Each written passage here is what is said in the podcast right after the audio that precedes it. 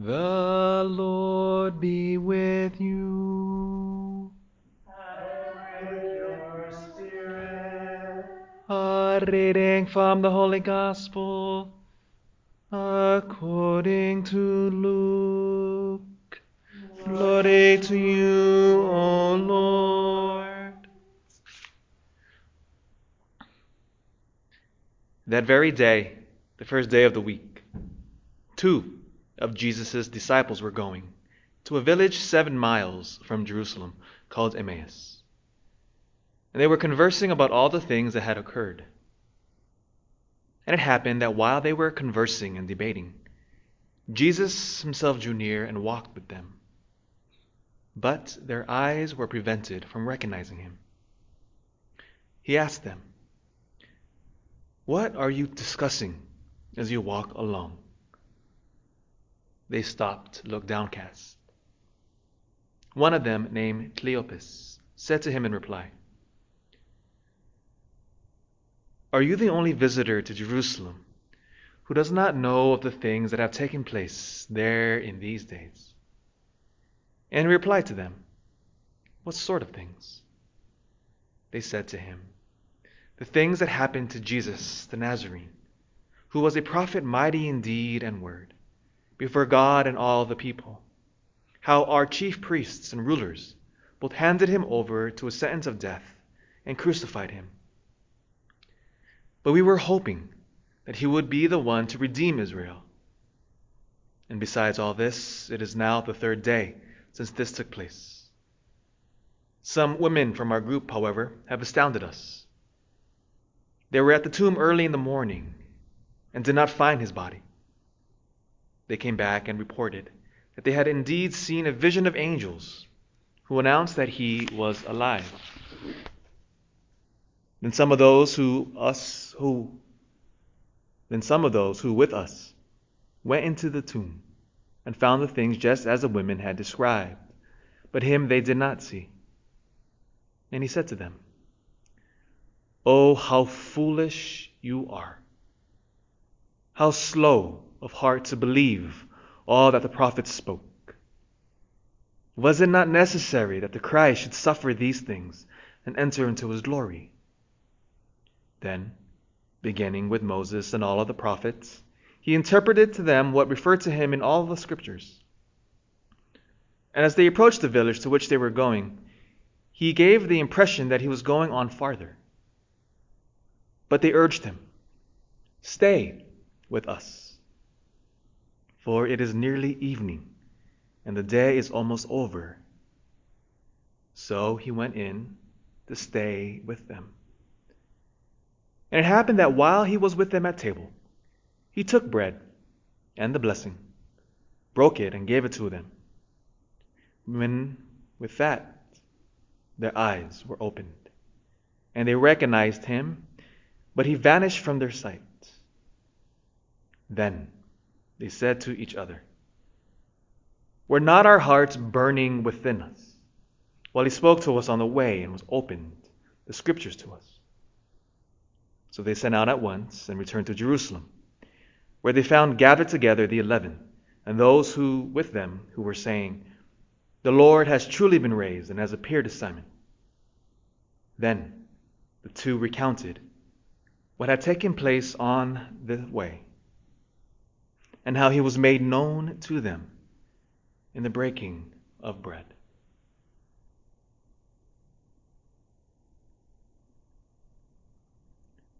The Gospel of the Lord. Praise you, Jesus Christ.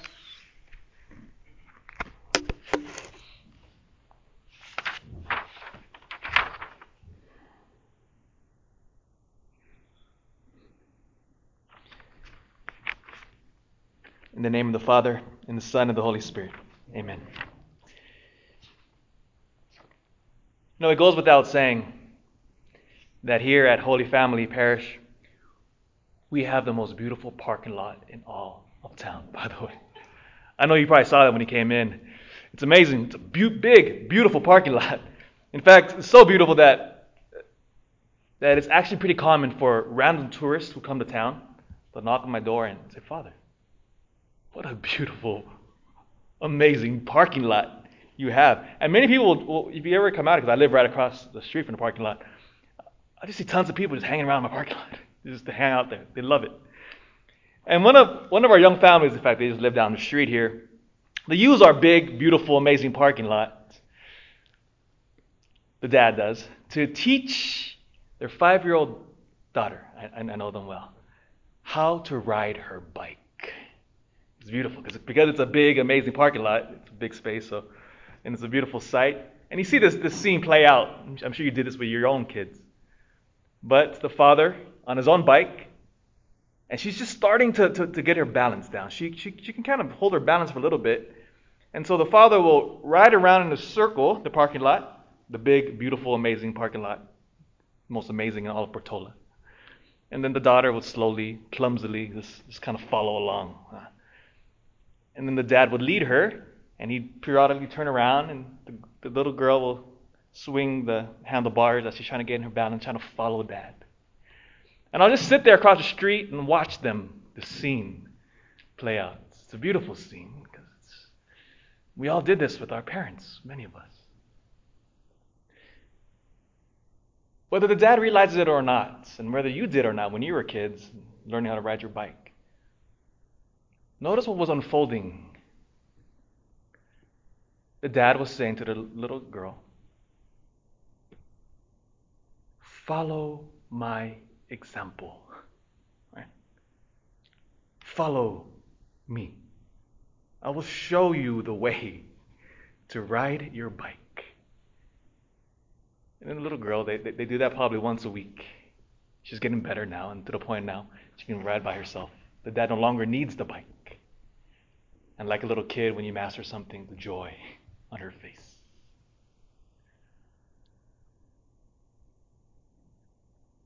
Another one of our families during this whole lockdown, one of the things they started to do as a family, and it's a beautiful thing which I encourage as many people to do this.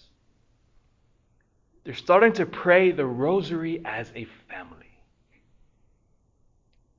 They're starting to pray the rosary. In fact, it's taking root so much that the mother of this family, she's starting to pray four rosaries a day all four mysteries.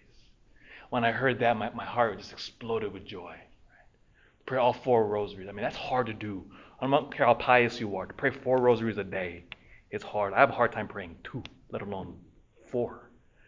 But of course, she doesn't force that upon the family. Could you imagine the whole family praying four rosaries a day with two little kids? It's, it's, uh, it's impossible to do. So they pray at least one in the evening.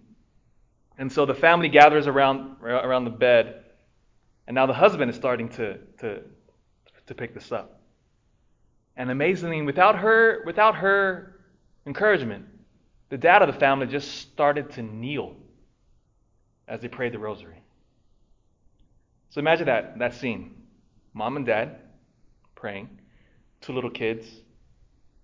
Probably think their ages are 13, and the youngest is, I think, seven or eight. I don't recall. And when the dad started to kneel, the mom started watching the kids' faces. And the, and the kids would, as they were kneeling down praying the rosary, they would glance up, not look at mom though, not look at mom. They would look at dad. And they saw dad kneeling. And so what the kids do? They knelt too. Whether that dad and that family realizes it or not, and the kids pick this up, and then it's, it's very intuitive. The dad was saying to the kids, Follow my example. And especially for a young boy to see his father kneeling in prayer. Oh, what's the young boy going to do? He's going to kneel in prayer like that. Because he grasps it. Follow dad. Be like dad. See, that's the power of a parent good and bad, don't they? they? Our kids tend to pick up our good habits and also our bad habits too. This is part of life. But he's saying, Look at me.